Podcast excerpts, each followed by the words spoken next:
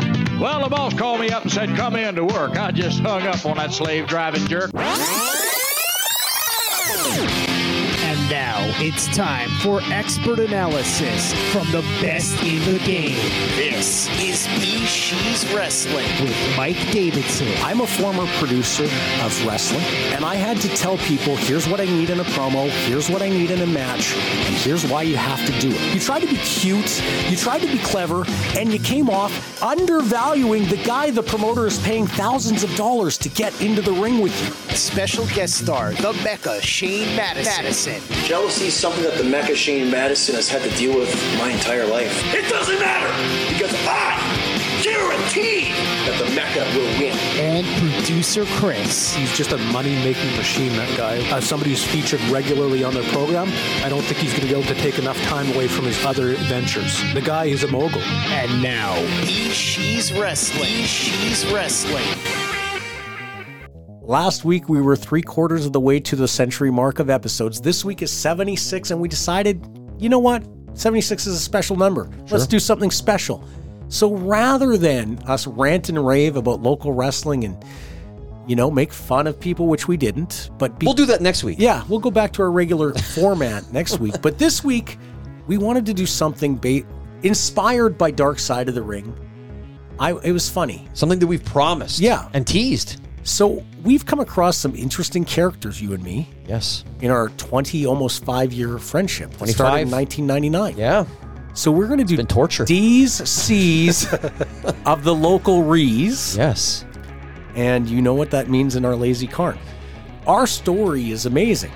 We started in River City Wrestling under Wayne Stanton, and then I went off to work in TV. I remember when I first met you. Yeah, it was a I just- bumper's bar. I just showed up. Yeah. I just showed up. You were the booker, were you not? Well, I got a she's that night from the promoter 'Cause you because I bumped? benched two guys to make room for three, and I got I got in she's. But yeah, I was the booker, and it was River City Wrestling Monday nights at Bumpers Bar, and it was local. It was the epitome of local. So when we talk local, we've lived it. Hmm. Oh yeah. we've lived low end local and we lived it con- we developed this added appetite to do better you used to say if you spend money you to in wrestling you need as a promoter you need to spend money to make money and that meant advertising that meant you can't just think hey i got a ring and i got a couple guys that are going to come and pretend to wrestle great matches Right.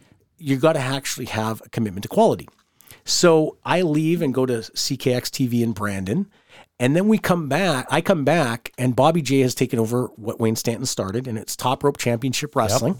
April of 2000. Well, this is we're going back to yeah. It was I came I came back fir- in later two thousand. But the first show, TRCW, was April of 2000. Yeah. And the ring broke down the first show, and we had to basically wrestle on the floor. yes, so my Oh, experience. so you're one of those. Improvise. yes, One of those no ring deathmatch guys. So I, I think end they up fixed it by the time I was in the ring. so Vance Nevada was the booker for Top Rope, but then he in early 2001 he was going to leave to go to wrestle for Emil Dupree, the recently passed Emil, and Grand Prix wrestling in the Maritimes, and he wanted a caretaker booker, someone who was going to come in, take over for the three months he thought he was going to be gone, and then he would come back and basically reas- reascend back to the booker position, and that was in like I believe it was late February when it started, the talk. And I remember, and this is why I'm so grateful to you, Mecca Shane Madison, is Bobby J, the promoter, wasn't sure he wanted me to book. And Vance wanted somebody to placehold. And you had to call Bobby J and say, like, no, I think Mike has great ideas. You need to hear him out and you got to give Mike a chance. And what I wanted to do is change the whole philosophy of our locker room.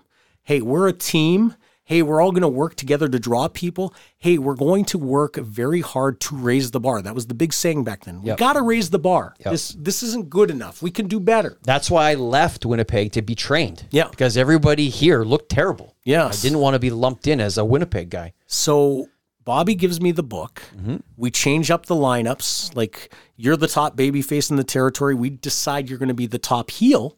Mm-hmm. And we take TJ Bratt, who was the best heel on the crew, and we made him the top babyface. Yep. And the flip flop worked. You had Will Damon and Donnie DiCaprio with you, who was also DiCaprio, a very good babyface. Yep. So you guys become MVP, this top heel group. Mm-hmm. And Bobby under so it, it starts to catch fire. We get the venue called the Palladium, which we'll talk about later how important that was with Andrew Shellcross and Tom Manos.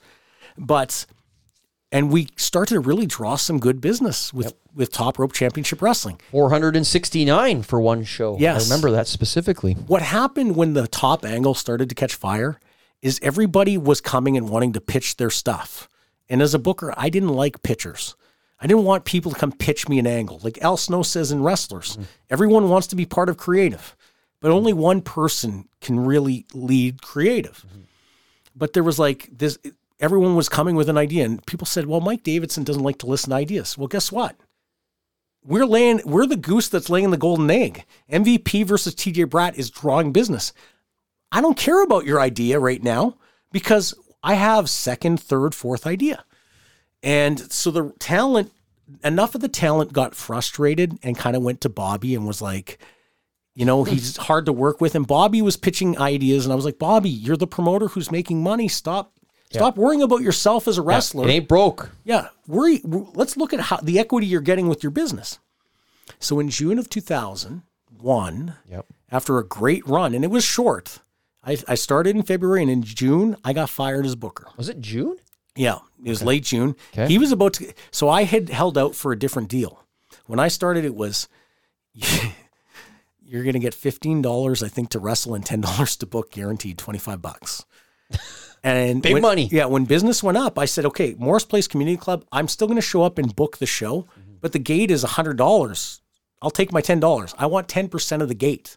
So at the Palladium, when gates are getting up to eight hundred and nine hundred dollars, Yeah. I want ten percent. Give me eighty or ninety dollars. Yeah. And that kind of bothered him. And then I said on guarantees, I want, you know, I still want a percentage. That's what a good booker does. So I got fired. And I the night Bobby fired me, he came to the he called me to his table and he said, Hardest thing I've ever had to do is I have to fire you. But how did he say it though? Fuh, Hardest thing I ever had to do, hey? uh, fire you. But you were the ring announcer for a while. Yeah, I was the host. That and- was awesome. And the book. Yeah, he kept me on he he kept me on as the as the host. It was important for the optics that you were still and I involved. think that yes, exactly. There was optics involved and I remember you drinking in the I ring. did not take it serious, Oh, and that I, was the, the boys best. were getting hot at me because I was I did, I was hijacking the shows. Anyway, so what happens is Bobby fires me, and then I end up he goes into the bathroom to take a piss. I walk into the urinal next to him. So Bobby, just so you know, hardest thing you ever had to do isn't fire me. It's feasing replace me, and I'm going to put you out of business. Famous words. So fueled with spite, Mm-hmm. you come to me a couple of weeks later and you say, "Listen." I might have somebody who wants to start a wrestling company and put Bobby out of business. Something to that effect. You might not have said Bobby out of business, but you said, I, I got a guy Yeah. who's got money and he's going to invest it. And let's keep in mind, whenever I came up with one of these guys, Yeah. it was all about taking what we've done and taking it to the next level. Absolutely. Every time. Yes. That was my sole Exactly. intention. Bobby, during that run, had had Jim Neidhart come in and drew, drew 430. He proved certain things. For, for market research, you could take what we were learning from t- Top Rope and understand we could raise the bar. Yeah. We could do what we said we wanted to do. Yeah. but we had to get the promoter to stop trying to get in his own way. And that was what was happening. Bobby wanted to keep everyone happy. Listen, Remember Jim- the remember the de elevation? yes, And yes, The, Jo- and the survey. remember the survey. After letting go of me as Booker, he goes to Johnny Malibu as a as a kind of a crew like it was a loose term Booker. yeah, yeah. Because he, and he had to cut the roster because everyone was showing up because the business was hot and the guys were getting some action. So Johnny Malibu has a crew meeting and he says you got to fill out a survey of who you would cut, who you'd keep, like an election. I think I have a copy of this survey. We'll post a picture if you do. If I can find it, I will definitely bring it. So Malibu wasn't ready. It was out of his depth to be a booker, and he quickly found out it's a very political position. And and you know what happened?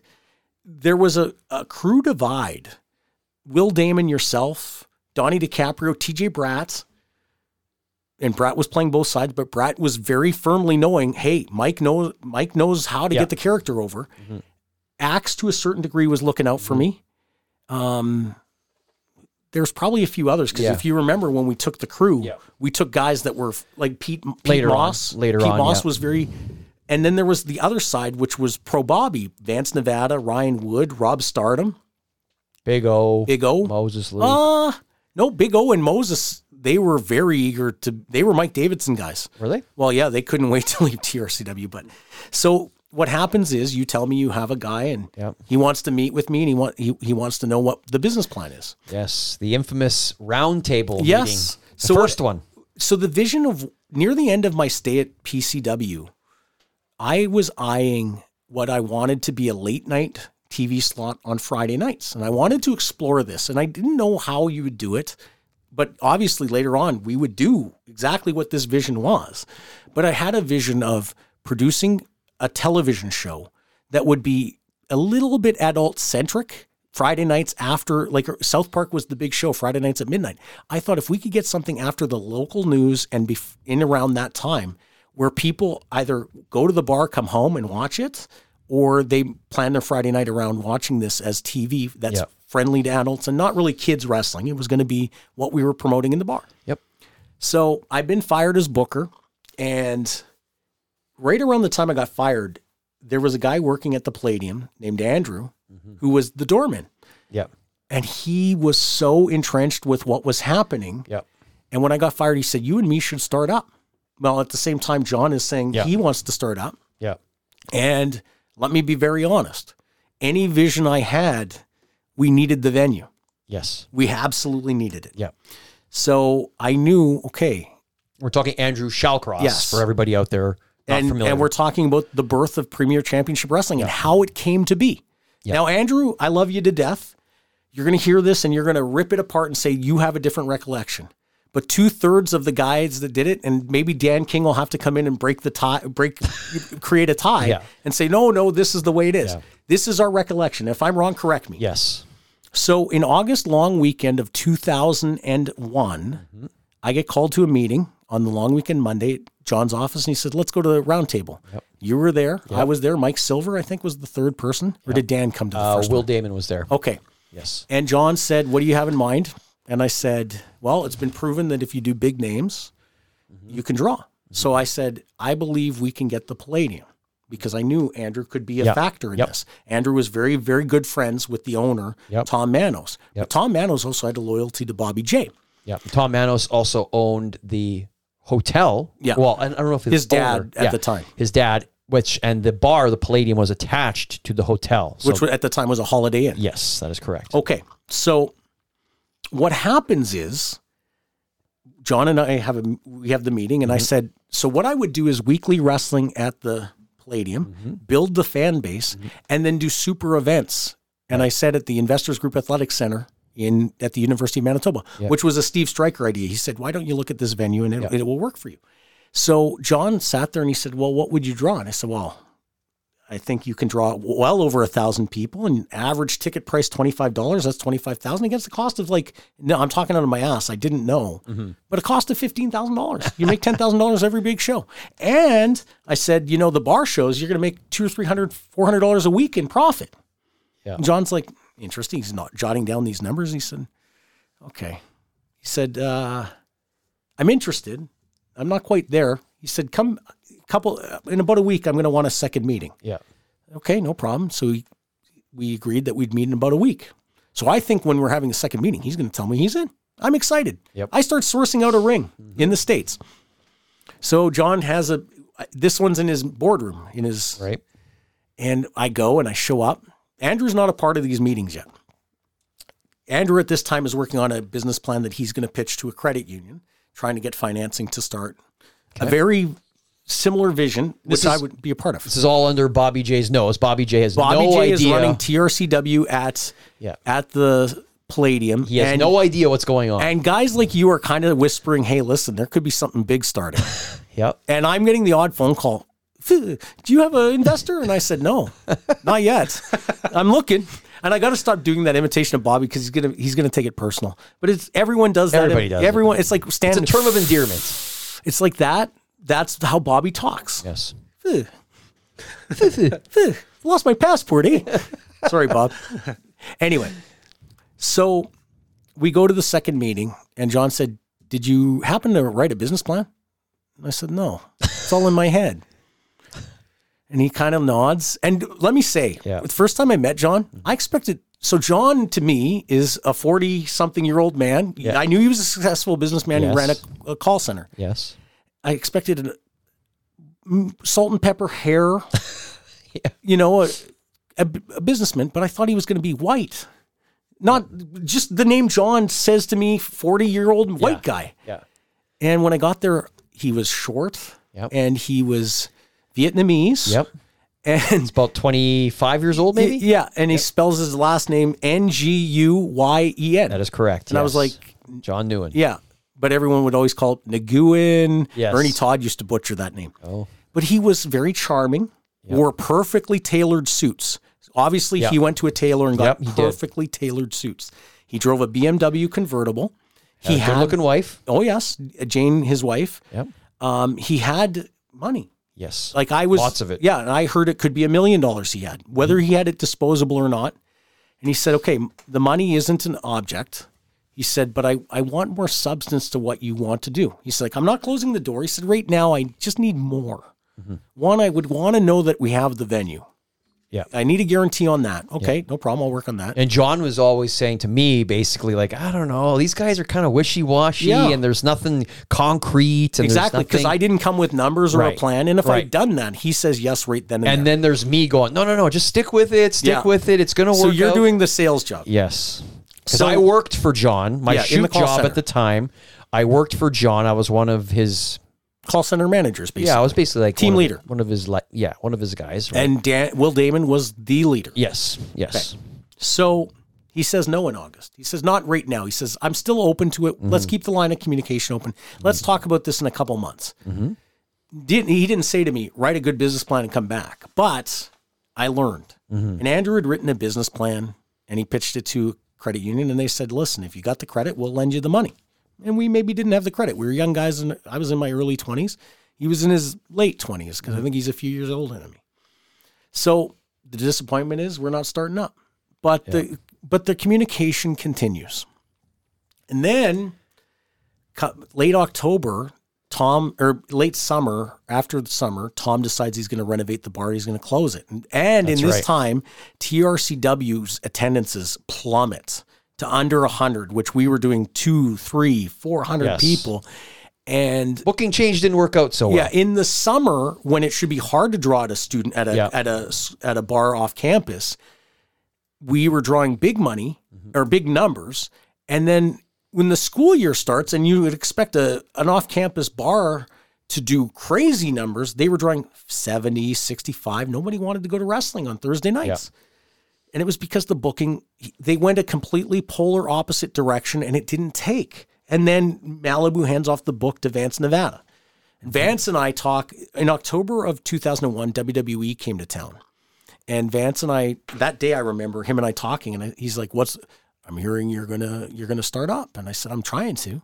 I said, "I think I might have a, a backer. I think I'm, I think it's looking good." I said, "I've got a spot for you," because at the time he was my cousin. He gave me the book for TRCW. Does Vance know that I'm involved at this point? Do you think? I think everyone knew you and I are tight. okay. I think everyone knew, even if you're. I don't think they knew you were pulling the, creating the the relationship to the investor. Yeah. If I'm not there, this deal doesn't get done. exactly. And same with Will Damon. Yeah. both Well, of you. but Will you were Damon- more important, but he. Will Damon didn't care one way or another because he didn't have that Yeah, more. He didn't have that passion like I did. Yeah. So interesting. That's a there's a future v- version of this episode that we'll have about a different guy. That's same deal.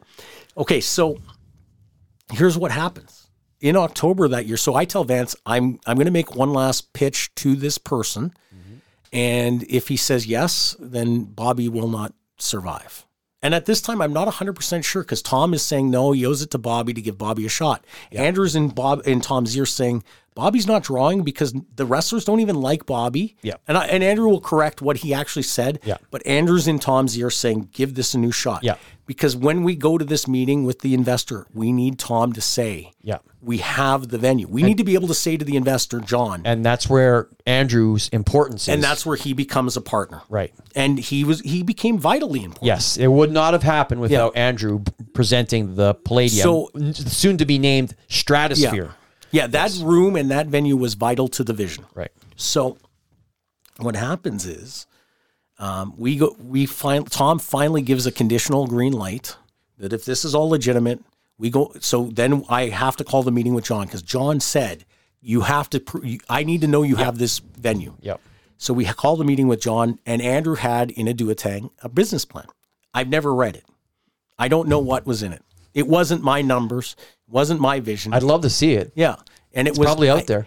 I think it was something called Premier Wrestling Alliance. Premier Star Entertainment. No, that's what the parent company ended up being called. Oh, okay. But the pitch in this business plan was Premier Wrestling Alliance, and then I decided I didn't like PWA as a name because there was an Alberta PWA. I remember where we were sitting around in my apartment. that happens later. yes, we're going okay. to get there. Okay. Stay tuned. All right. It's all coming back to me now. So we call for a meeting on American Thanksgiving, Yes. 2001, which was a Thursday. The Bombers were going to play in the Grey Cup that Sunday. And I said, John, I, I, I actually think I didn't call, I might have called John, but I think I said, Jeff, we're ready to pitch. Yeah. You told him, John said, okay, let's have a meeting. Yeah. And we go to the round table, and it's you, Yep. John Newen, Mike Silver, who does not factor into the story except being a very funny man. Yeah. But well, Mike Silver was of importance, and we'll get to Yes. Andrew and myself. And we hand the duotang over, and John kind of opens it up and reads it, but I don't think he read it, but he looked, okay, okay. And I said, What's changed since the last time we met is you said you needed to guarantee we have the venue. We have the venue. The first meeting I had, I told him I could get Randy Savage. I could not get Randy Savage. But I said, like, we're ready to go. And John sat there and he said, How much do you need? I said, realistically, we need money to buy a ring and then we're good to go. We're going to need more. We're going to need to invest in the first show, the first big show. Yeah. But we're ready. We don't need a lot. Maybe 25,000 to 40,000. Like it was a ballpark figure. We need to buy the ring. I don't know what that's going to cost. So John said, and and the backstory is John had just won a lawsuit on a trademark on his logo, and it was I think the settlement was forty thousand dollars U.S. So he said, "Okay, I'll back you for forty thousand dollars." Shook hands. He said, "Hey guys, I'm having a great cup party at my house on Sunday. You guys should come." And that's how, that's how PCW was born. It was right there at the round table. Andrew and I leave. I've never been. s- I, that was probably the most elated I'd been at, to that point in my life. that. We were working him over, like, John, oh yeah, Oh yeah, we were. He did it not because our plan was good. He did it because of friendship with you, yeah, and he he took enough of a liking to Andrew and I that he said, "Yeah, what do I have to yeah. lose?" He's with-" like, if Madison likes these guys, they're okay. "Yeah," They're and it was okay. like, "What do I have to lose?" yeah, That's what he said. If I lose forty thousand, a guy like that who and John liked to gamble, Mm-hmm. literally liked to gamble, like go to the casino. He thought to himself, "If I lose forty thousand dollars, I have it to lose." Right. That was his attitude. yeah, But forty thousand was a number that he was. pre- comfortable. yeah, with. pre, he, getting over that, you'd have to show growth. right. So he said, and uh, tell you what, guys, I got I got an office. I want you to work in my building so I can keep an eye on you. Like you guys are going to have. I want to be able to have communicate with you every day. I want to because he. I think that's a trust thing. He Gave you a wa- salary too. yeah, yeah, that was. I don't even think it was a negotiation. He said, "I'll put you on a wage, and you guys, will, but you have to work out of my office because I need to. Yeah. I need to see what you guys can do." This is unheard of. Oh, yeah. in this industry, nobody has ever pulled a regular salary Yeah. for running a wrestling promotion. Yeah, and it was it was fair based on Yeah. 2001 numbers. So this is November of 2001. Yeah. So right away he said, "What are we going to do for a ring?" And I said, "Well, I'd heard that Bobby was building a new ring and wanted to get rid of the old ring, but I knew he would never sell to me. Nope. So follow along with this story because it's you think back to a whole bunch of things that happened from this. Mm-hmm. It kind of raised the bar and it changed the perception of Winnipeg wrestling. CWE would not have existed if PCW doesn't start. Mm. Yeah. CWF would have continued to be the main dog in town with TRCW. They would it would have been a petty little pissing one. These big shows would have never happened. not to this degree. Have we quit on Bobby yet at this point? no. So what happens is Because I remember doing the that. next That's a step funny was story. we're in the office and John says, I need a meeting with the talent. I need to know the talent is actually going to leave Bobby J. I want them to work exclusively for PCW. Mm-hmm. Exclusivity i- or nothing. They either work for me or they don't, but they don't work everywhere, was his Mm-hmm. Yep. mandate. And I said, okay, we'll have a meeting with them. And he said, I want to meet every one of them, shake their hands, and I want them to say they're part of this company. And then they're, what are we going to call this company? Yep. And that's where Andrew, it's- it originally was PWA, Premier Wrestling Alliance. Yep. And I didn't like the word alliance, and I didn't. NWA was still around. I said it's very close to NWA, and um, so we have a meeting, and I didn't like PCW either. I did like the name Premier, Yeah. but I also liked something called All Action Wrestling (AAW), and you guys didn't like it. Mm-hmm. And so we have a we debate, we debate, and basically we vote. And the compromise between you and Andrew was PCW, and I was like, okay, fine, let's go with it. I thought PCW was close to ECW, which had just gone out of business. But premier because we want we took the We wanted- premier people Yeah. and talents because I handpicked each That's wrestler. it. And in this meeting, we we went down a list and and who we were going to book, and um, And some of the criteria was are they a pain in the ass in the back? could they be trusted? Could they be Are trusted? they a stooge? Do they look like hell in the ring? Yeah, the the exception to the rule, and this was funny. We get to Big O and Mo, and you were not keen on it, and I liked them from uh, dealing with them, Yep. and Andrew liked them a lot. Yep. and I so you're talking about a three way split here. So we agreed. I said they'll do crazy stuff. They're good, but O is the exception to the rule. Yes. There's one r- one spot for a really skinny guy who's special, Yeah. not a roster full of skinny guys that aren't special. And then we took Greg Roman because he's an- he's uh, he worked at the Palladium Yep. and he's brand new. yep, trainee. Yeah, Pete Moss. One of the reasons we took Pete Moss is because he likes doing the ring, and I liked Pete a lot, Yeah. and you did too. Yep. And we just went through the roster. We need to get Mentolo. We Mentolo influences Kenny Omega. Yep. Assisted suicide. You start telling me all the people you're talking to, they all want to come over. I'm like, what? Assisted suicide's going to break from Royce and come over because Royce wasn't going to get an invite. And I had never talked to assisted suicide before then. Yeah, and one of the things that became very important, and this this is interesting, is we wanted to leave Bobby with a roster. Because if we wanted to put him out of business, we would have just taken everybody. We had Yes. that opportunity. Yes. But I wanted because you can't have a race with one dog. Yeah. You need two dogs in the race. And how can you be good if there's not somebody to compare yourself It's good to compare yourself to a crippled dog to? So or a neutered dog. so they all all the talent got invited to a meeting. It was going to happen at the Holiday Inn where Holiday the Inn. Palladi- Palladium was, where the renovations were happening. I think that we did a walkthrough, Yep. kind of saw what was going on with renovations. It was quite impressive. Like you had, I think there was a dress code, if memory serves me correct. I think, it, yeah, I think you told guys dress, Yeah. because you wanted to impress John. Yes, we wanted you to were a impress. cre- crew liaison. Your job was to tell That's the right. crew what the office needed them to know. I found that I found that contract that I have. Oh, good. The crew liaison contract. Yes. Where I like wrote this, uh, and it's like morbid reading this thing that I wrote because it's like I'm like, oh man, I could I But could write something way better now. The whole reason why is We should share if that. I We start should. calling all the talent, they're going to start telling Bobby, and Bobby and Vance are going to work against it. yeah. So all the talent that we want gets invited. Zach Mercury's there. Zach Mercury. That's right. TJ Bratt's there. Uh, Yes, I was like waiting I for can't remember everyone was there, but we're all in a square meeting Yep, and there's in a boardroom. and a pin, and there's a podium. Yep. And I talk, and then John talks, and John kind of said, "Listen, you're all at a level here. Yep. Nobody like I think we're going to build a business here. I'm going to invest, and hopefully we all make a lot of money." Mm-hmm. And he talked in grand terms, and we'd kind of said that John was a millionaire, and I think he might have been. He was at that point. Yeah, He was. He- for sure. His business was making that kind of money. he We're made gonna- me a very very rich man. yeah. He- So people who worked for him were getting paid pretty good. And he said, I want to, he said, overall, I would love a vision where we get to wrestle at the Winnipeg Arena. Now, that was delusion of grandeur, but beyond- sure. in fairness to him, he had people who he was investing in who were telling him, we're going to build. And he has no frame of reference, Yeah, but he's exactly. looking at let's do something huge, right? So we go around the room and I said, Is there anybody that has anything to say? And Everyone was presented a contract, Yeah. an individual contract And- with uh, uh, a rate. Yeah, and some of the wrestlers were kind of feeding some negative questions, like asking, like, why do we have to be exclusive? Or Who was who were some of those? Like I, I'm trying to remember. I seem to remember Mercury might have asked some Yeah. questions. Did Mentalo ask some Yes, questions? Mentolo was asking questions, and you could kind of, and he was eh, paramount to Omega and assisted suicide. Like it was a kind of a package, and very important to the package. Hmm. Yeah. And he was, you could kind of tell he was skeptical. Yeah. So he was asking, I was answering. He he he would. It was a volley back and forth. And Wayne Stanton, who was invited because he was going to be our ring announcer, Wayne Stanton. I, actually, we might have had a plan for him to be a commissioner.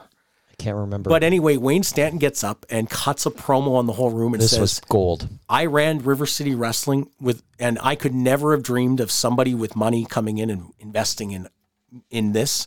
And all of you who came with River City, you guys have come so much further. You are an idiot if you don't sign." But what we don't know about Wayne Stanton is he was there as a stooge for Bobby J. and he then cuts the promo telling people, you are an idiot if you don't sign this contract. But he actually believes that too. Yes. Yes, he does. so then, But he also likes the drama. yes. So, and then we asked for everyone to make a commitment tonight and sign the contract. Every contract comes back signed. Yeah. Okay, now I'm going to go b- backwards two s- two steps. But What do we this have also- for time? We're at 28 minutes. Okay, good. But this also wasn't like an Ernie Todd contract where there would be some legal stuff if something. Yeah. It wasn't like that. It was just like, hey, we want you on the team. Here's what you're getting paid. Here's what we're going to give you. what it was was we are instituting a minimum payment Yep. that you will receive for showing up in wrestling and providing wrestling services for us. And remember, there were bonuses on this contract. Yeah. Do you remember that? Uh, match of the night? Match of the night, uh, physical fitness. Yes. Um, I don't know if we ever actually paid out the bonus though. but there there was like and I, I can't remember what the increment well I do know what the increments are but I'm not going to say what Yeah. they are but there were inc- incremental increases that could be earned depending on you know if you went to the gym which is like a stupid thing like and what- if you wore ge- gear, yeah like professional I gear. mean just like hello you're a professional wrestler you should have some sort of John was commitment. very big on performance incentives on Yes. these, and he like he was basically saying, "I want this, I want this, I want this." Okay, good. So, but the day of this meeting was funny because Vance Nevada called me, and he I or no Vance had called every one of the talent, and I got word that he's calling and trying to discourage Mentolo to go to the meeting. So I find out Mentolo's coming to the meeting. Yes, hundred percent. You told me. yeah So I call Vance and I said, "You can stop trying now. Like I got them all." I said, "Your calls are. I'm getting calls from every guy you're calling, and they're laughing at you. what do you think Nevada's thinking at this He's- point is he shitting He's his pants gutted. He's gutted." and Bobby, I think there might have been a call because I was spiteful. oh I know And Bobby and I have a call that day, and I think Bobby and I had a call later that night. I was the hardcore champion of Yes, TRCW you had already quit. We quit. John had you quit very soon after. Yeah, I- or no, after this meeting. I went to Chalmers and Yeah. I gave the championship to Pinsky. Yeah. And then he's like, he was so, he goes, well, what do we do with the lineage of this hardcore championship? I looked at him. I go, I don't give a shit what you do with it. You throw Say the you pin- garbage. yeah, I don't say You care. pinned me in the locker room for all I care. So, so Vance, who was the booker, and I kind of rubbed it in his face, and I said, "I told you in October this was going to happen, and you would have had a spot, but you are Yeah. a no good stooge who thought it'll never happen. Well, pu- well, buddy, it's happening." Yeah. But don't worry, we're going to leave you with a roster, and you're going to get to prove what, what kind of booker you really are. Yeah. And that's where the heat with Vance and I really started Yeah. we're going to come back from a break and I'm going to tell you who I remember being the guys we didn't take and the guys we did. This episode of B She's Wrestling is powered by First Row Collectibles, Canada's online and in person collectible store, where you'll find the coolest sports cards, autographs from your favorites, and of course, wrestling collectibles galore. As a loyal Bees She's Wrestling listener, you can get a discount on your purchase using the code Bees She's. That code is B E E Z S H E E Z, one word, to get 10% off. Visit the store online, firstrow.ca, or instead of click and order, go brick and mortar. Meet the guys at First Row in person, 1835 Main Street, Winnipeg, Manitoba. First Row Collectibles, Canada's online and in person collectible store. So the rosters. We leave the following Rob Stardom, because he was loyal to Bobby J and he knew I was getting fired and didn't tell me ahead of time. he was my friend, but he, he chose per- Bobby J. Yep. We left Vance Nevada as the booker. We left Johnny Malibu. Ryan Wood. Ryan Wood because he was a stooge for Bobby. I think we left the axe, even though I liked the axe a lot as a person. The axe. Yeah. but it was because I thought I thought because his relationship with Yeah. Bobby, I just didn't think he would come. We left It was a bad. Robbie It was Royce. not a great roster. We left Robbie Royce, but took all the people he jumped with. yes. We took Dalton, Darren Dalton. and and Dalton brought you assisted suicide. Yeah. We left Mike Angels. And Either- Initially, but Angel shows up before commencement. 'cause Yes. he- him and Richter are on commencement. Um, we left JP Chaos. Oh, yes. And how I remember Oh, he this was- he was is upset. because they're in the locker room. Stardom's in the locker room with a bunch of the guys, and Chaos is sitting there and. I guess they tried to rah rah the guys that were still left, and JP Chaos says, "I can't believe they left me behind." Such a burn on the guys in the room. Yeah. too. He's like, I can't believe that Who- was left with these guys. Is there any Brian Jewell was left behind because him and I could not work together. I love Brian Jewell, but he would he did not want to come. Well, he also didn't fit into what we no, were doing. and what we were trying. yeah. Um, I mean, really, that's what it boils down to. Crimson Chic was Dave Levinsky. We left him. What, was there a reason for leaving? You might have said this. Was there a reason for leaving uh, Royce? Yeah, political. Political reason. He was a political player. Yeah. He tried to shoot an angle on Wal- on Madison, bef- like right when he got there, because he wanted to work the top guy. And w- I kind of thought like one day we'll bring Royce over, but i- if I had been the booker when he came to TRCW, it would have been handled differently because I would have said, "Listen, you need to come in, and I need you to lose Do jobs. not jobs. The first week, you're going to lose decisively clean to one of our top guys. And then we can do something underneath as an angle. I will tell you this. Here is the reason why I didn't get along with Robbie Royce. And I had all the respect in the world for him then and still do today. The reason why I didn't get along with him, I think I've mentioned this in the past, was for years, him and the CWF were shitting Yeah. on this promotion, TRCW before, Yeah. all the guys that built the promotion talking about how we were crap and we couldn't do Green. this and green and all this. And then when we start getting hot, he's one of the first guys to jump. who wants to jump ship. And then Bobby like, Rolled he out the red carpet. rolled out the red carpet. Royce quit. He had no options. Yeah. Ernie wouldn't have taken him back. He had nowhere to go. Bobby could have left him sit on the sidelines for months. It happened differently than that. Royce meets with Bobby at a at a Palladium show, then quits on Ernie the Saturday after at the garage sale. at the garage He- so sale. he knew he had the spot before he quit. He took care of himself. But Bobby should have talked to his team, and that's what pissed me off. Is you're going to bring in this guy who talked shit about the entire team, and now we're supposed to open up our arms and welcome this guy in. That I was not, I was not on board with that. So when Royce wanted to work with me because I was the top guy, I said not on my watch. Because he's not a team player. He shit on this entire team. It wasn't because I was a mark for myself. It was because I cared about the team. Yeah. That's the whole reason. So here's something to think about was Royce so Bobby I heard Jim Ross say this about Steve Austin on his Mm-hmm. po- podcast with Conrad. He said, "It's simple. You take care of your best guy and then work down." And Yeah. he, that's how he wanted to be with Steve Austin. Yeah. Just keep your top guy happy and then work down. Yes. Bobby tried to do it the other way. We'll keep everyone happy. You can't. You start with your best people. They're happy. Everyone underneath will fall into line. Yeah. That was not Bobby's approach. He wanted a diplomatic locker room where everyone was happy. And listen, I never for once went into that promotion or any promotion demanding to be the top guy. No. I never once did that. What you get with me when I work for you, what you see is what you get. You will decide where to position And me the on that fans crowd. who want who follow you. yes. So it doesn't matter where I go, PCW, TRCW, CWE E right now. I'm not expecting to walk into CWE and be the main event guy. But uh, what I'm telling you is you will remember what I do wherever I go. Yep. Okay. and then so, you will have no choice but to put me in the main event. So let's talk about who we did take. Ronnie Attitude Mm-hmm. needed him.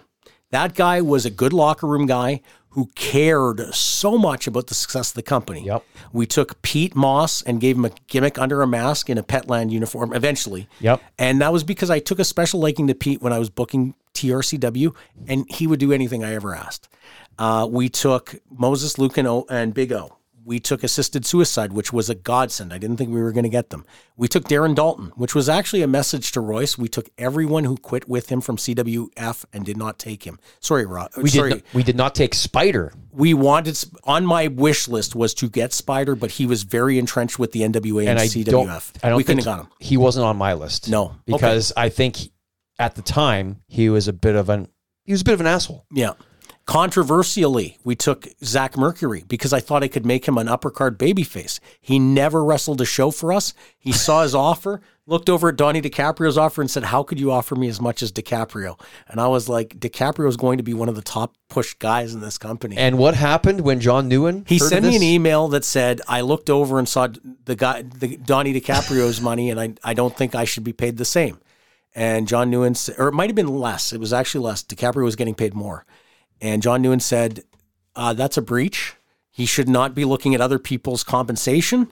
Send him an email and say thank you, but we won't need your services. You can go back to see. And then I said we're no. rescinding your offer. I said no, and John said move over. I own that computer. And type the email in my Hotmail. Send. So Zach Mercury believes he I fired him. John Newen himself fired him. Uh, we took T.J. Bratz, who Was a stooge for Bobby. we had. s- We're going to talk about that. Brat was a mark for whatever was the big show. He Yes. wa- we had the big show. Then Bobby ran a show. Then Brat jumped back to Bobby. Then Brat, wanted to come back to Brat, us. Something happened between the time I got fired and the time he came over because he had left as a heel and he thought I me bringing him over as a babyface is crazy. And I said, understand, crowds dwindled so much nobody remembers you as the end. But they remember you at the peak. Yep. We're going back to the peak. Like nothing happened. Like it was a dream. Bobby Ewing just woke up. I just woke up from a dream, and I'm still Yeah. in charge. Yeah. He didn't get it. He didn't. He he thought he he was easily manipulated to believe that Bobby cared more about him as a person than I cared about him as a wrestler. True, Bobby cared about him more as a person than I did because Bobby and him are closer. Yeah. But I cared more about him as a top level baby face Yeah. than Bobby J cared about him.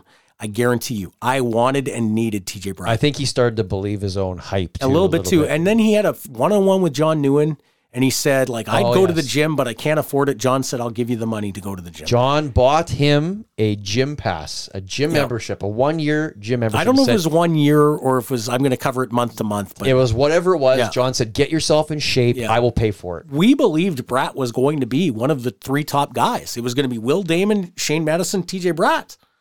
This guy was figured in, but he didn't believe it, and that's his own choice. Yeah. Uh, Omega. we didn't know he was going to be a star, right? Mm-hmm. Andrew's the only one who thought Kenny Omega would be a star.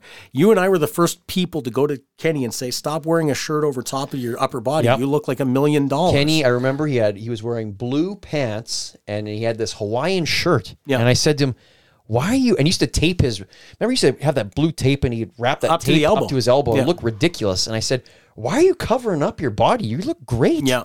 That half of this is a cosmetic business. You look outstanding. He had a great baby face Yes. face. He had bl- like blonde. He looked great. He was. I knew he was head and shoulders better than most we had, Infinitely athletic. and so much potential. yes, And we, but couldn't cut a promo. no, but to he- this date, still, not a Still- good promo. I don't know if I should be taking him seriously Yeah. or I should be laughing at him. Like he's not a good promo. yeah. So I And that's think, a big one in in Am this I business. missing anybody? Sugar Daddy Dixon.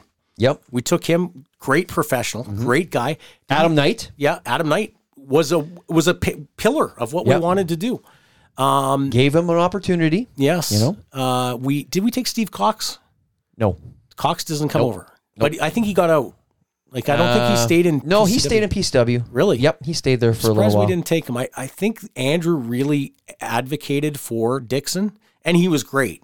But I, I remember like okay, I liked Dixon, and he Mm-hmm. was a good professional. But I remember be like him being one of the guys that oh, it led to a debate. So many guys weren't a debate. Yeah. and then like Dal- Dalton was a debate. You pushed hard for him. Yeah. Andrew voted for him. I was against it. Yep. And the reason was is because I you- I was always worried about fountains of information. Mm. Dalton will talk to Royce.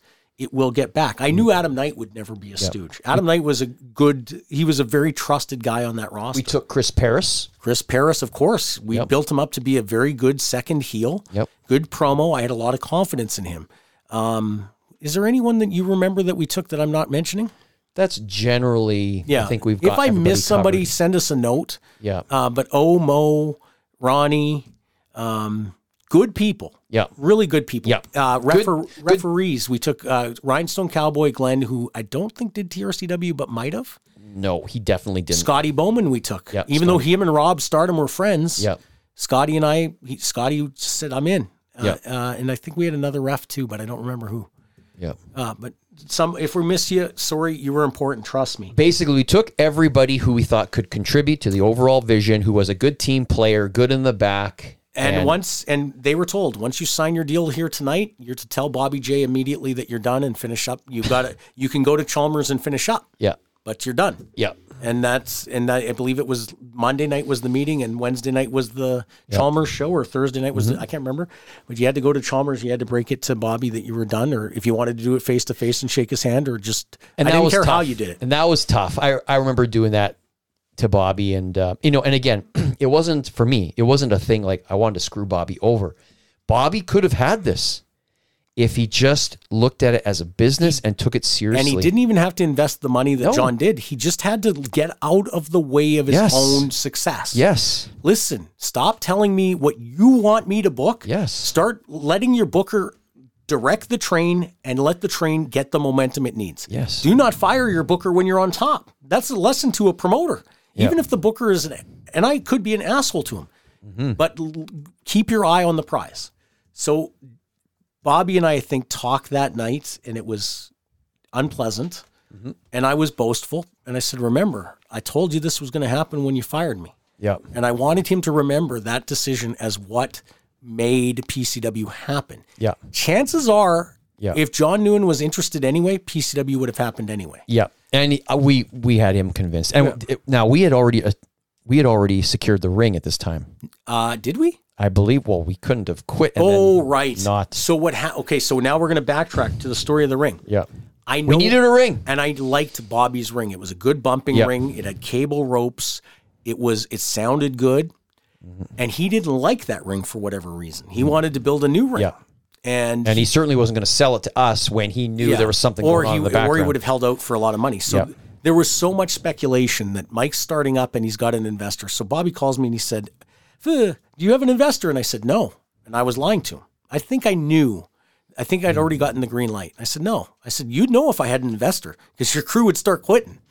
And he was like, He's like, I, I, I feel uneasy. I'm thinking about selling my ring. And I said, Bobby, I do not have an investor. You would know. I would be shouting it from the rooftop. And then Brat knew because Brat was one of the inner circle of what was going on. Brat, you're going to have to quit because we're going to be starting. Yeah. You are going to be one of our top guys. So John gets on the phone with Bobby and he says, I want to buy your ring, or I, I'm interested in buying a ring. I'm going to be running kickboxing. Well, Bobby apparently, or Bobby knew it was a work because that ring was too bouncy to ever be used in a kickboxing Yeah. match, but he wanted the money. Yeah. And Bobby said, I, I think this is a, I think this is a conspiracy and Mike's going to end up with the ring.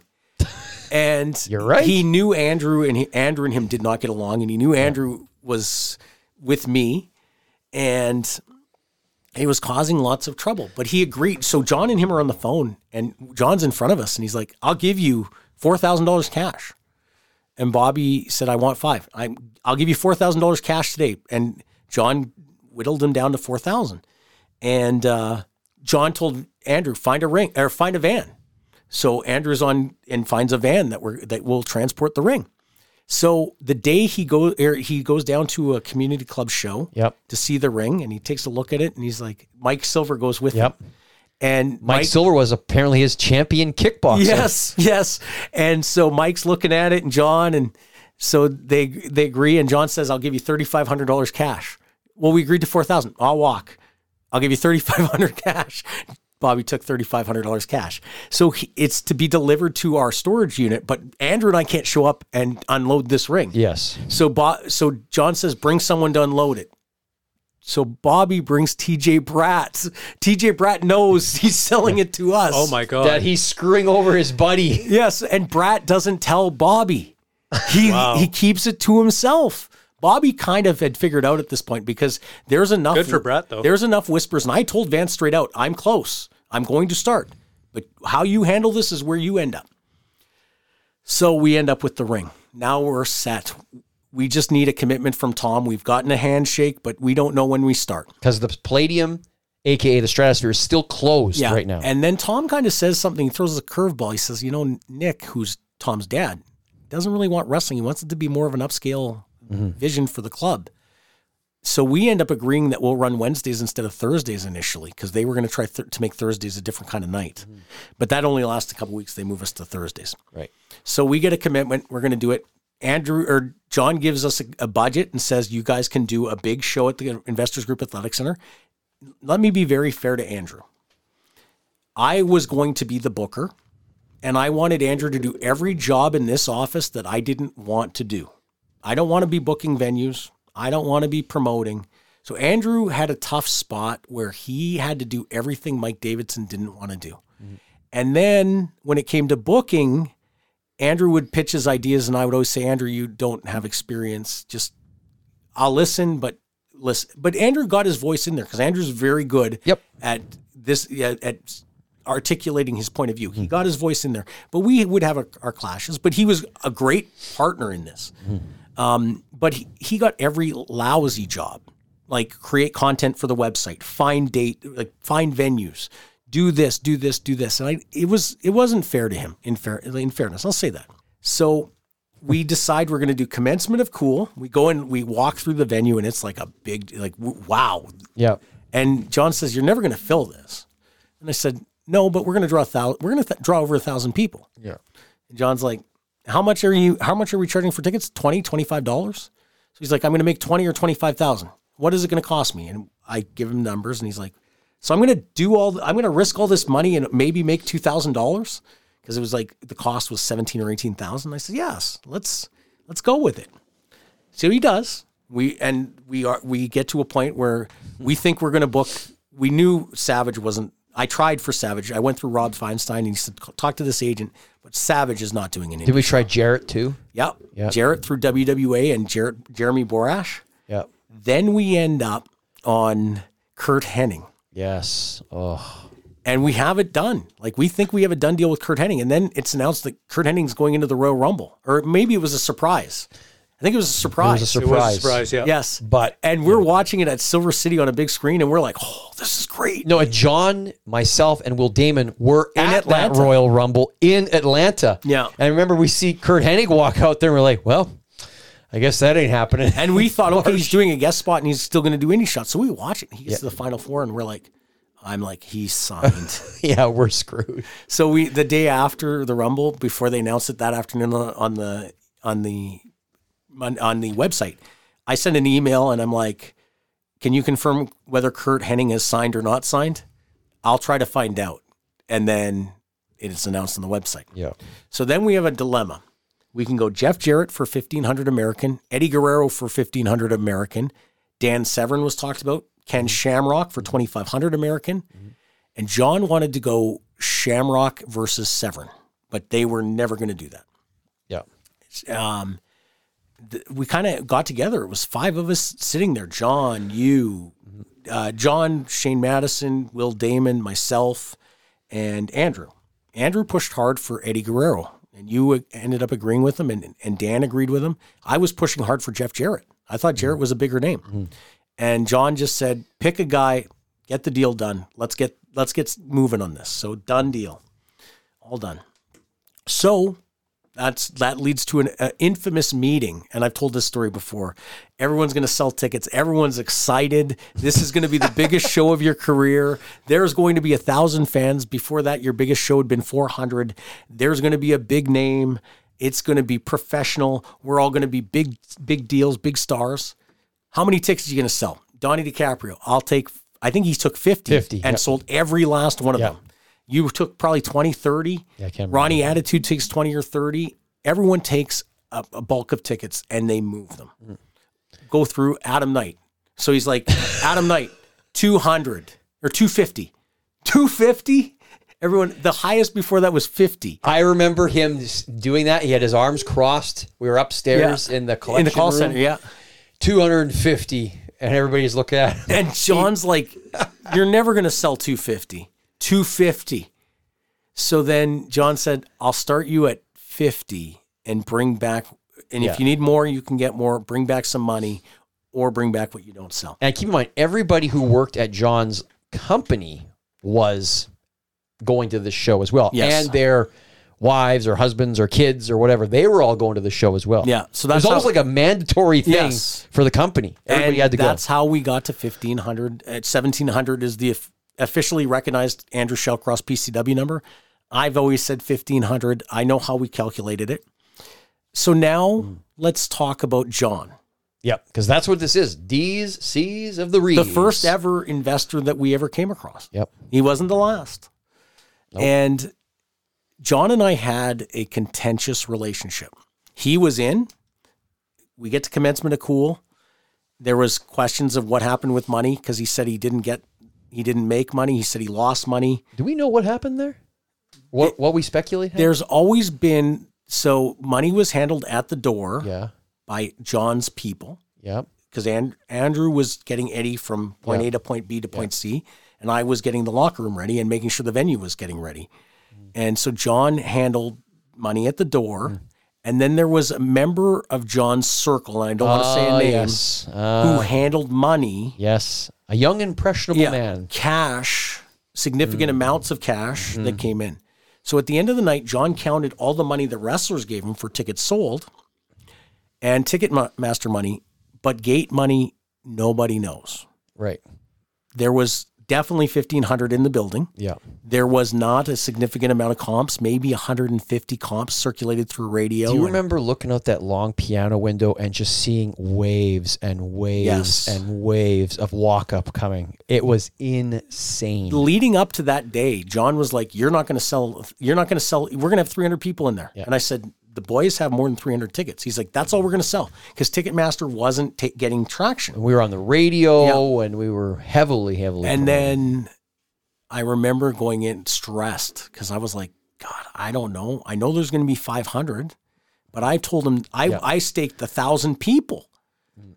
And good thing Louis wasn't promoting the show. Yes. And then we get to the venue, but there was a buzz. And I remember you and DiCaprio, Yeah. Ronnie Attitude saying to me, man, everyone I know is coming. Everyone I'm at, strangers are coming up to me telling me they want tickets. And all the, all the trends were there.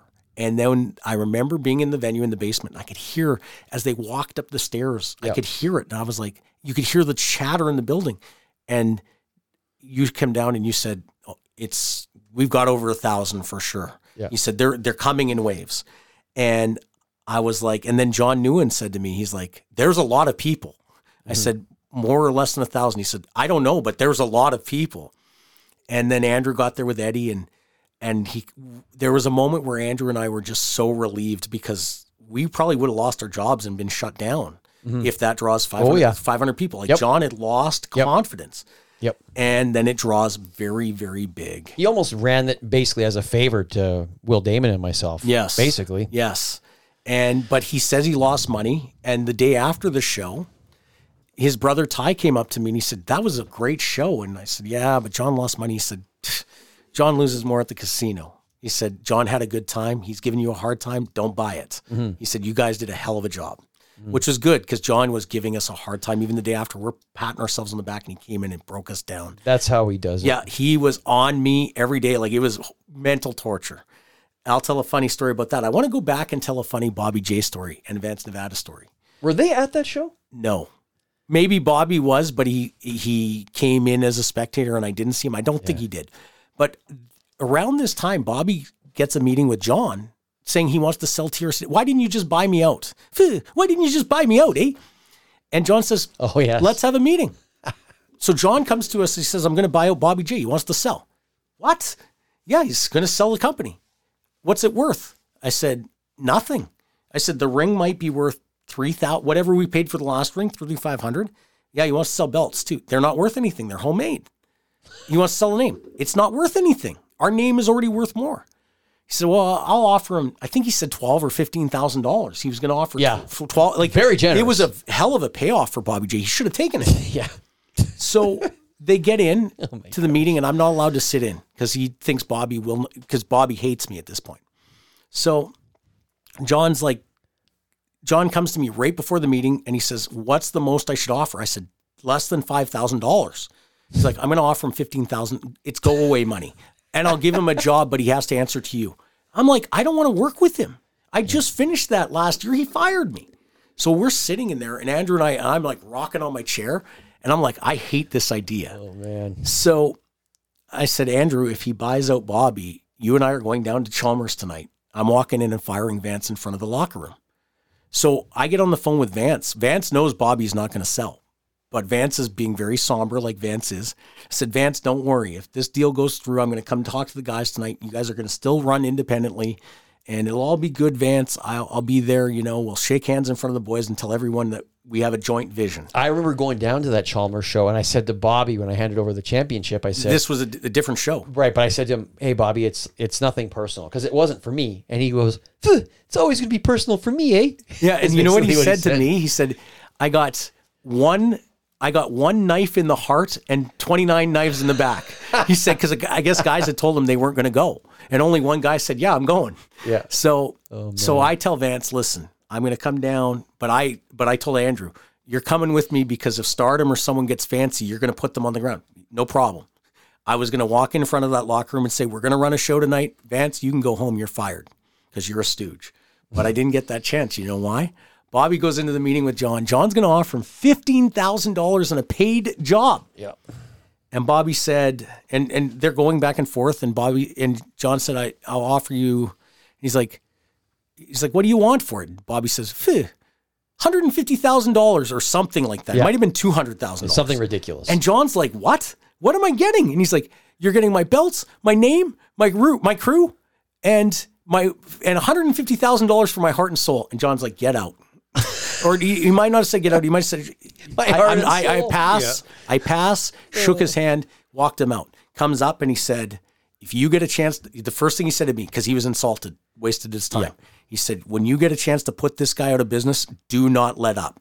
Put him out of business. I believe that was what led to. We knew Angels and, and Richter wanted to come over.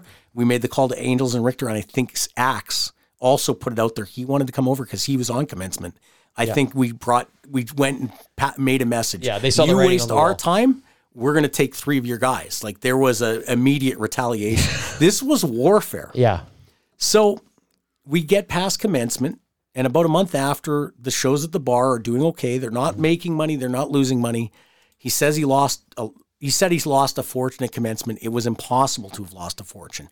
But we did add Honky Tonk Man and Beefcake that week. What he was losing on was the wage he was paying Andrew and I. So he, he goes to a he goes on a business trip with Will Damon, and I think Will Damon basically said, "Yeah, I don't know if I have enough confidence." And I think he actually jobbed out Andrew and not me. Yeah, because we would always come up to your office, and Andrew was usually fucking around. No, he was coming late. but coming late, showing up late, like screwing around on the message boards, Yeah. and it's just like you know, this is like a Yeah, guy. Who's I was giving- doing it too. Like I was on the message Yeah, board but too. there's a guy giving you a legitimate salary. Like, let's kind of treat it like it's a job. Yeah. Right. And I remember John wanted us to kind of monitor you guys to make sure yeah. you're taking it so seriously.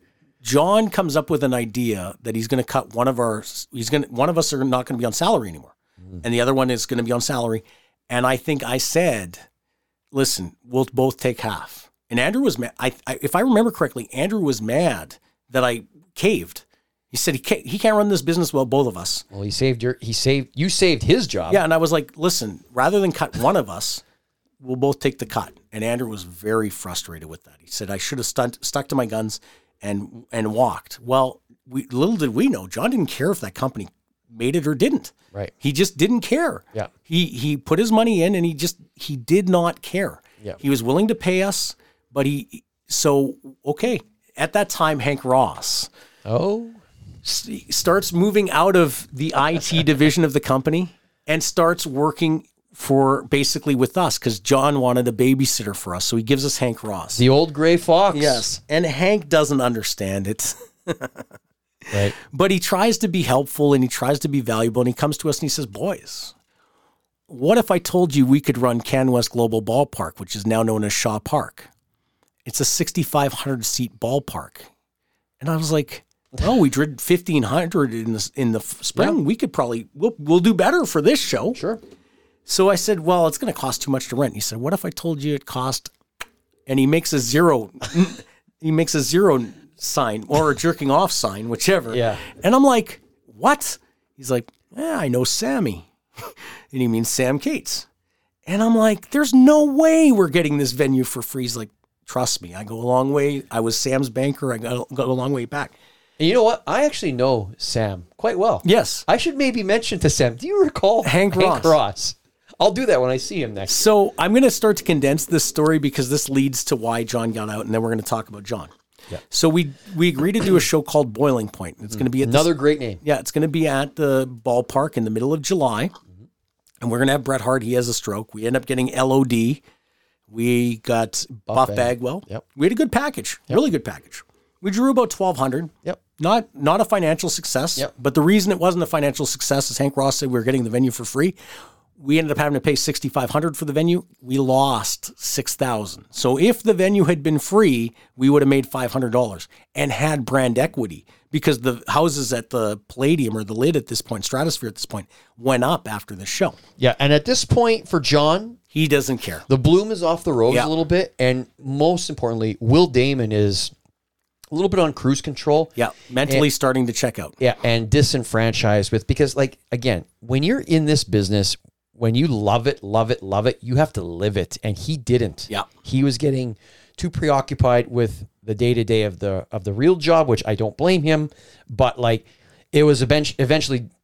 Will Damon didn't care if it went away or not Yeah. because he would find some other thing to occupy his time. But I really cared. Yeah. But now it's not just Damon and I; it's just me. Yeah. So And John is that summer, he Yeah. just doesn't care. and, John is probably involved with some extracurricular activities, which are, uh, you know, it's taken away from some of his focus on other things. Absolutely. And we'll talk about that in a minute. Yes, we will. So we get called into a meeting in John's office. He said, What is this show going to cost? And I give him the, I, I'd already had a breakdown. I said, This is what we're looking at. This is going to cost us 21,000, or I think it was budgeted to come in at 18 or s- there was, there was a number. Yeah. He's like, I'm not covering it. and I was like, What? We're going to cancel it. I said, This is very important to our business. I'm not covering it. And I was like, and Andrew makes his case. Andrew impassionately says, You have, like, this is part of the deal. And John's like, He had these two big fuzzy dice. That's right. And he's like, Yep. Do you want to, do you want to shake on it? And I was like, What? He's like, Over or under seven. And Andrew's like, Don't do it. And I said, Over. He threw the dice. It came up nine or 10. And he said, I Wow. guess I'm in. So I Nice. shook his hand right away and Wow. he's in. Andrew said, Why the why did you do that? Andrew hated the way I dealt with John because I acquiesced to him. but John also is a gambler. And John did not care. right. John was going to quit. yes. So if I don't come up with a way where he stays in, he's out. Yeah. So John says he's in, but then a couple days later, he says, I don't think you have a way to make money. I'm out. And he meant it. He said, You guys can continue to run PCW, but you have to fund it yourselves. And you guys can stay working for me in the call center, but you're not, I'm not paying you to, for, to run wrestling anymore. It's still, when eventually you guys can buy it from me or, but you can keep operating for now, but I'm not paying any more money. And this is before boiling point. And I'm Uh, you're I'm stressed. distraught. I remember. We have to send money to the LOD's plane tickets. I, I was in the same spot as Rob and Louie, Rob Steele and Louie Yep. from CNWEA. Well, your money existed at one point. E It didn't. I didn't have my own money. well, yeah, but you had a guy. No, I went was out. I went to Yeah. my I went to my dad, and I said, Dad, like, what can we do? And he's like, Call. I'll call the credit union. I'll get. you- I'll co-sign a loan for you. And I took out sixty five hundred dollars. I lost four thousand of it, Mm-hmm. five thousand of it, and you know, I Andrew scraped together whatever he could. That's right. And you know, Yeah. and sidebar, how many people locally right now would be prepared to lose $4,000 of your own money? Yeah.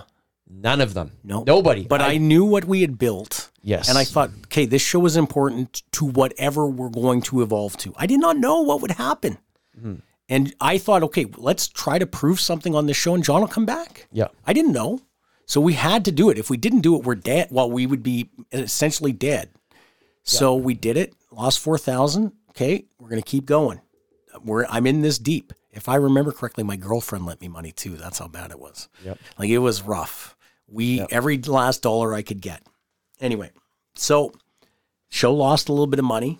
And, uh, but it was a show. good show Yeah, really good show. and Tom and John ended up there was a point where John was frustrated about something or John I can't remember but John was like he wanted picture money and then he was like look at the gate he all of a sudden was in, energized the night of the show like he thought he was back in and he let Hank work the entire right up to the event and then the show lost money we ended up fighting with Canvas Global over how much we owed them Yep. it was bad. Oh, yep. It was.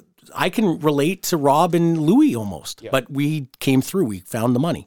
So John is out, and that's when PCW became Andrew and Mike, And after a year of that, it didn't work for An- Mike. It worked for Andrew, but it didn't work for Mike because I wanted the vision was you run four times a year a major event to feed your weekly show. If you don't run that major event, the weekly show will die. And it was dying. So Boiling Point happened in July of 2002. The next scheduled major event was November. November was going to be called Reflection, Reflection. of Perfection. Reflection of Perfection, myself against Kurt Hennig. And then they did not run another quote unquote super show until July of 2003 for the second Boiling Point with D'Lo Brown at that bar. Didn't happen. yeah, it did happen. No, Are you sure? we canceled. It was supposed to be on. It was supposed to be on Portage Avenue, but what was that bar called? Avenue. Was that what it was? It was r- right across Are you from sure? the I'm- MTS Center. We the show didn't happen, and that's actually right around the t- around that time I knew I was out Mm-hmm. because if you're not doing bigger, you're not you're you're gonna go out. You, you can't tread water forever. Yeah. And, I think I was getting frustrated at that. Everyone point, was too. Adam Yeah. Knights, Yeah. Chichi Cruz. Business didn't. We we hit, hit a peak with you and Cheech crowning the first PCW champion. Yeah. and business went down. And Andrew and Tom, who were stakeholders to a degree, because Tom was a benefactor if the business was good, they were like, "Cut your crew," and I was like, "We can cut the crew. We can we can cut back, but we won't grow. We have to like we have to figure out what we're doing." I was lo- and then it got to a point where we were losing money on a few shows, and I was taking it out of my paycheck. I couldn't do it, so I said, "You know what? I got to go." It's just, you know, it wasn't a clean break, but it was a break. those were around like September or October of 2003 because we ran Action Wrestling Entertainment in November. November because of 2003. Coyotes was going to do business with Ernie. Yes. and we found out, and I went and I, they called me. Yeah. said you you want to do a show, and I said yeah, I'm I'm I'm free agent. I can take a lot of the business. And Kerry had me to a meeting, but he'd already made a commitment to Ernie. because I remember meeting with Carrie in the Palomino Club In the basement. downstairs. Yeah. Yes, during the day. And Yeah. It was on a Tuesday Yeah, because you, I remember me, and Cheech. Yeah, because that Monday, remember the the booty shake Mondays that we talk about here, that are still going on at the world famous Palomino Yeah. Club. They, I remember seeing the the floor was sticky from all the Yeah. all the beer that was spilled. So I remember having that meeting. And again, That was in September of 2000 because I quit Three. in very late August, and that was September 2003. so but again, talking about action wrestling entertainment, AWE. The whole goal of that was again to take what we did in PCW and bring that to the next Yeah, level. But that I'm was the getting a goal. little ahead Anyway, of ourselves. So let's go back to John. Yeah. John leaves, and nobody ever, very few people got to know John. And here's why John s- lost his interest in wrestling. Before commencement of Cool March 2003, a couple weeks before, we go to walk into our offices in his building, and we're stopped by police, whether it was RCMP or The RCMP. yeah. And they inform us that if you work for the business that John owned, you're not allowed to go past this point. They were exercising a search warrant. And wow. like John is in the deli right next door. He's laughing about it. His spirits are good. He said they got nothing on us. But Mm-hmm. Yep. if you knew, and I'm not going to say you did or didn't because that's not fair to you, but if you knew what was happening in the call center, you weren't surprised that the authorities might want to look into what was happening in the I call can center. speak on that. Okay. And uh, so the call center, I mean, if you've ever worked in a call center before, it was a very aggressive form of marketing, a um, Assumptive sale. yeah, a digital product. And I always knew because I was one of the guys involved with developing a lot of the techniques for selling this thing. And my team that I managed was the best team all the time, of course. But um, and I knew we always straddled that line Yeah. and um but i Straddled the line of legal and illegal, yes yes so and then using language creatively to make yes but john always had um he would always show us this book that would outline what the appropriate um, guidelines are for this type of telemarketing and there was questions that I had, and he would always be able to reference the book, and he would show, he'd have the book, he'd show Yeah. it to me, and he would show me everything, and he goes, "What we're doing here is completely le- legitimate," which is why he was laughing about all this stuff. Yeah. Um, however, what he didn't inform me, and what I didn't know, is the book that he was showing me was an American book because we marketed our business in Canada to American companies. Yep. So this would have flied in the US. However, because we were in Canada selling to the US, there is, I guess, a bit of a loophole where this is not technically valid. Yeah. And I'm not a lawyer. Yeah. And I didn't know this, but I will say this. If I thought for one second anything that we ever did there was illegal, I would have never Yeah. been there. Unethical, perhaps, Yeah. um, at times. Yeah. But if I ever thought it was illegal, I would not have been there. So you would get a commission on a sale. So you would call an American and you would say, Well, we don't need to go into probably. The well, you would say this would have been ordered by somebody in your company. And they'd say, okay, well, I'll send you to billing and you get a PO number. And they would often think, oh, somebody else in the company ordered it. And they would, they would agree to process payment. It's like a white collar Yeah. Oh, type that's of thing. That is greasy. It was boiler room, essentially. Yeah, it was. It was definitely boiler room. And stuff. they were bringing in hundreds of thousands of dollars a month. I believe it. Yeah. Yes. I remember I was on what they called gold leads, Mm. and I was going to university at the time, and I would work there. Uh, I think two days a week, Tuesdays and Thursdays. I was making like eight thousand dollars a week wow. That Like- tells you how much the call center was while I making. was going to because these gold leads are people had, that have already purchased in the past. and they think they're getting an updated version. Yes, And they were. and it was the easiest. It was like bang, bang, bang, Yeah. bang, bang. And the thing was, what they were selling was an actual product. Yes, You were getting a CD-ROM, Yeah. and it was val. It could be valuable to a business, but it, you know, there was not any clarity to the person who was receiving the phone call. Yeah. Who like when it was ordered, who ordered it, and they would eventually send it to payments without knowing all the logistics. So John, so John got the search warrant in March or in February. and that seemed to change him. And then commencement of cool changed him too, Mm-hmm. because we went out to Brandon and he spent time.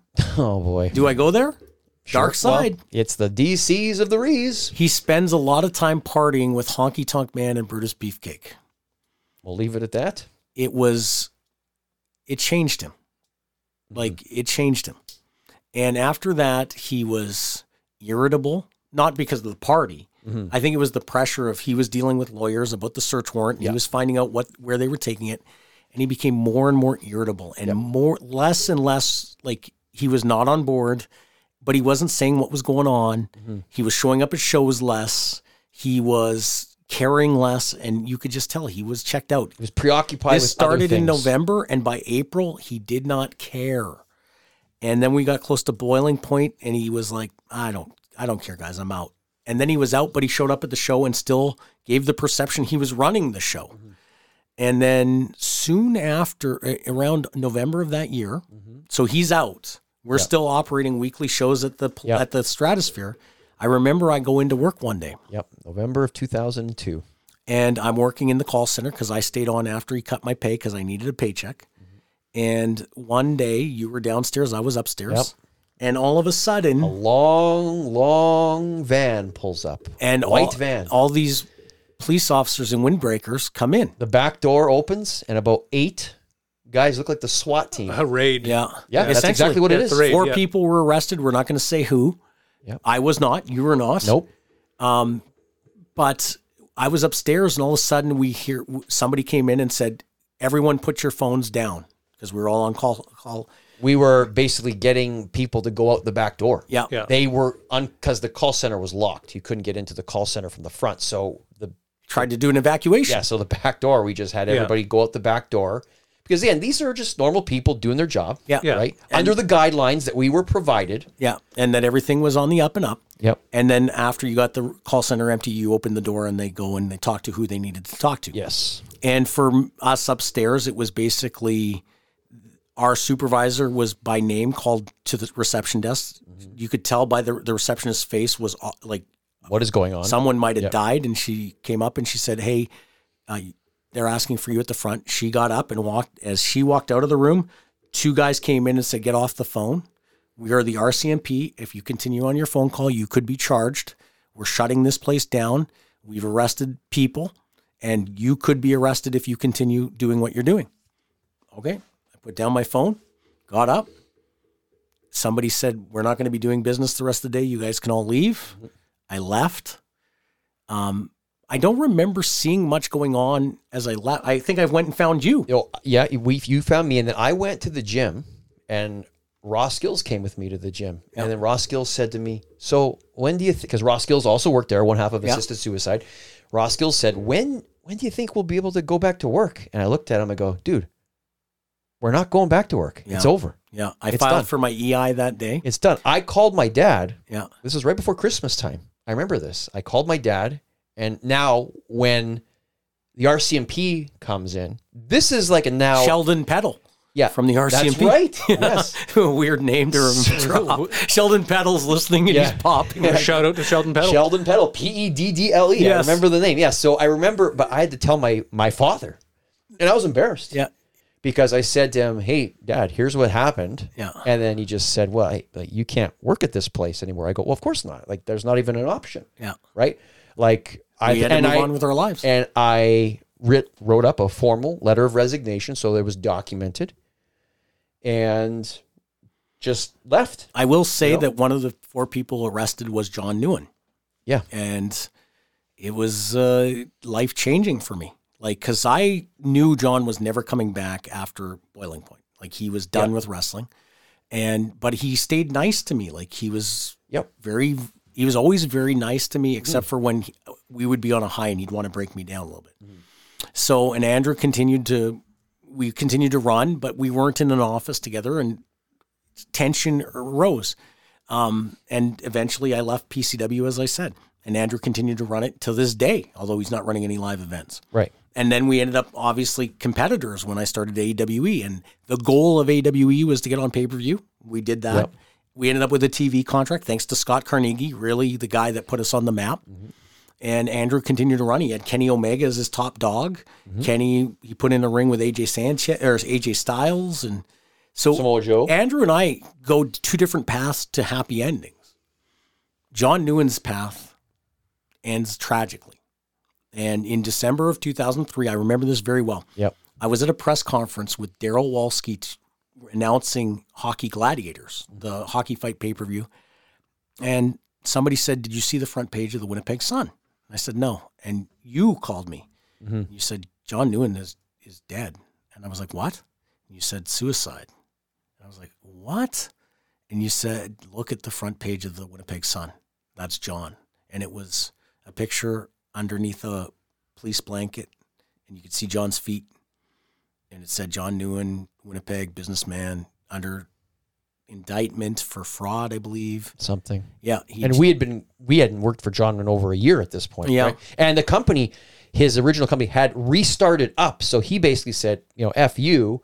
A lot of people continued to work there Mm-hmm. despite the fact that the RCMP rated it and for whatever reason, I mean they got bills to pay, but you know, I chose to go the other way because when it was when it was spelled out to me that this was unethical, Yeah. I couldn't look at myself in the mirror. exactly. Once I knew that, Yes. because I'd always heard that the script had been approved by lawyers, Yes. and even though I knew, okay, I'd the- seen documentation on all that stuff. I believed, I believed, and I, I, when I called, I didn't get a lot of sales Yeah. because I there was a line I didn't cross. Yeah. and I screwed around a lot, like because I'm not very good at a call center. but it was he's gone. John died Hmm. and chose to die. And wow, you you think about the opportunities in life that have been presented to you. You've had many. You've Hmm. had f- many. I've had. I can talk about some of the biggest opportunities in my life. Hey, John Newen helped get me financially established where I was able to do a lot of things. He also, when you were going initially. to when you were going to go audition for Tough Enough, and you had to fly to the Denver, tryout, Denver, Colorado. Yeah. He paid for that flight. he was so proud of you. And that was in t- January of 2020, June of June of 2002. So even though he'd pulled his money from us, which I remember, guys in our office were like, "I can't believe he's paying for Wall- Madison to do this." And actually, and, Pulling. and John's mother came to me and, you know, in the Vietnamese tradition or whatever family, she basically said that I was family and she gave me like $500 US cash Wow. And I said, I can't take this. And she's like, for everything you do for us and our family, please, this is the least we can do. Yeah. And I thought, wow, that was. It was a big deal in the office that you were going to tough enough. Well- like you were going to try out. I filmed a lot of the things because back then there was no Dropbox or anything like Yeah. that. You needed to do a phone interview on speakerphone while you were recording it and then purelate that tape to them so they knew that it was really you. And they could see your reactions Yes. as you were talking. yes. Yeah. It was a big deal. Yeah.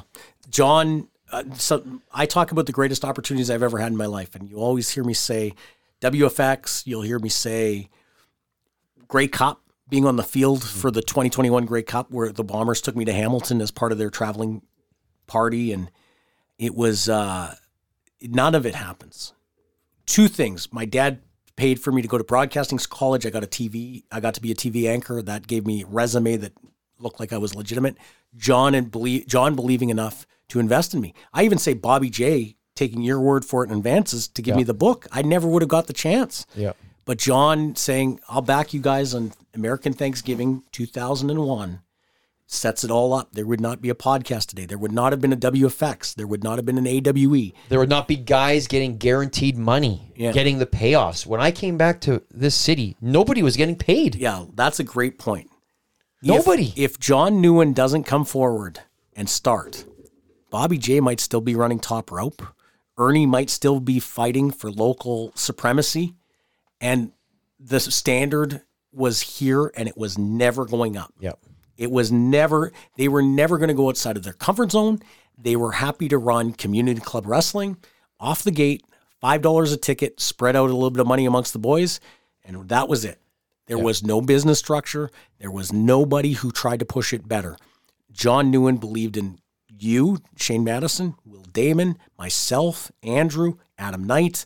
That original crew has that was the first time an investor said, "I'll put my money where my mouth is, and I'll I'll back you guys." And for that, I will forever be grateful to John Newen because that's why PCW existed, and that led to a lot of other opportunities. So ultimately, can you? How would you sum up John's contribution as a wrestling backer? Somebody who dreamed big, somebody who you know let you do your thing where other people wouldn't let you do it. I often think two things, and you'll be able to build on this. What would John Newen have done if the police didn't get involved? Would he have stayed focused? And because all of a sudden he had to pay lawyers, and guess where that where he doesn't want to lose money anymore. Yeah. And by the plan of 2005, where I could get TV clearance and pay per view clearance, and he had legitimate income money, whereas Jeff Dick didn't. and that'll be our future edition of DCs of the local Rees. But J- I think John might have circled back and said, wow, you know, I he might have come back. It's, and I sound like a jilted lover when I say he may have come back. I think he would have been happy and proud that he backed a guy that actually had a vision that could go bigger. He would have seen it. I think he would have been. I think there would have been a, at, at a very least, a genuine handshake and a congratulations. And it, it's hard to imagine, but John's legacy is a lot of guys in this town who were around at that time during the Jeff Dick or John Newen era, there's not there's never been an investor who said forty thousand dollars no problem. It was I'll build a ring and we'll build from scratch.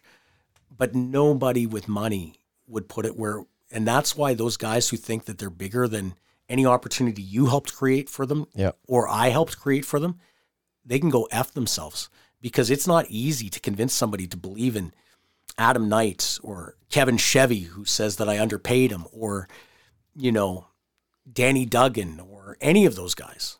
And to do that, you have to have somebody who can s- who can make the person believe and who can work their ass off and prove there's a business structure behind it, and guys like you that will give credibility to that. Yeah, there's, it's only been done twice, and these are two people that I've introduced to this. Yeah, that's why we're going deep on it. So, and that's why when we say when we talk about some of the qualifications that we have, you know, we're not just we didn't just show up here. We didn't we. There's a long track record of us trying to do something bigger and better and more important and more impressive and leave a legacy so that these other promotions and wrestlers have something to do, have somewhere to go work. Yeah, and and there's a s an effort. I'll tell you something. Last February, I had the guy that was the next guy that was going to write a check, but the problem was I didn't introduce you to this guy. no. But That's the problem. I would have had to not work 70 hours a week on my other projects. And I, I also was going to put my own money in. Like it was a case where I was going to put in, you know, A large sum. yeah, and, Let's say and that. someone else was going to match it. So it's Leave it to me to find these guys. Yeah. I'll find them for you. Don't there. worry. There's been the odd person on the podcast send me a note on Facebook and say, "How much are we talking?" And I'll say, "It's an excessive amount of money." yeah. Yeah. and they'll say, I still want to hear a figure. And you think, oh, that's how it starts. And so you have to premise it with, I don't know that I have the energy I once did. And I certainly don't have the arrogance and the tenacity and the I can do this.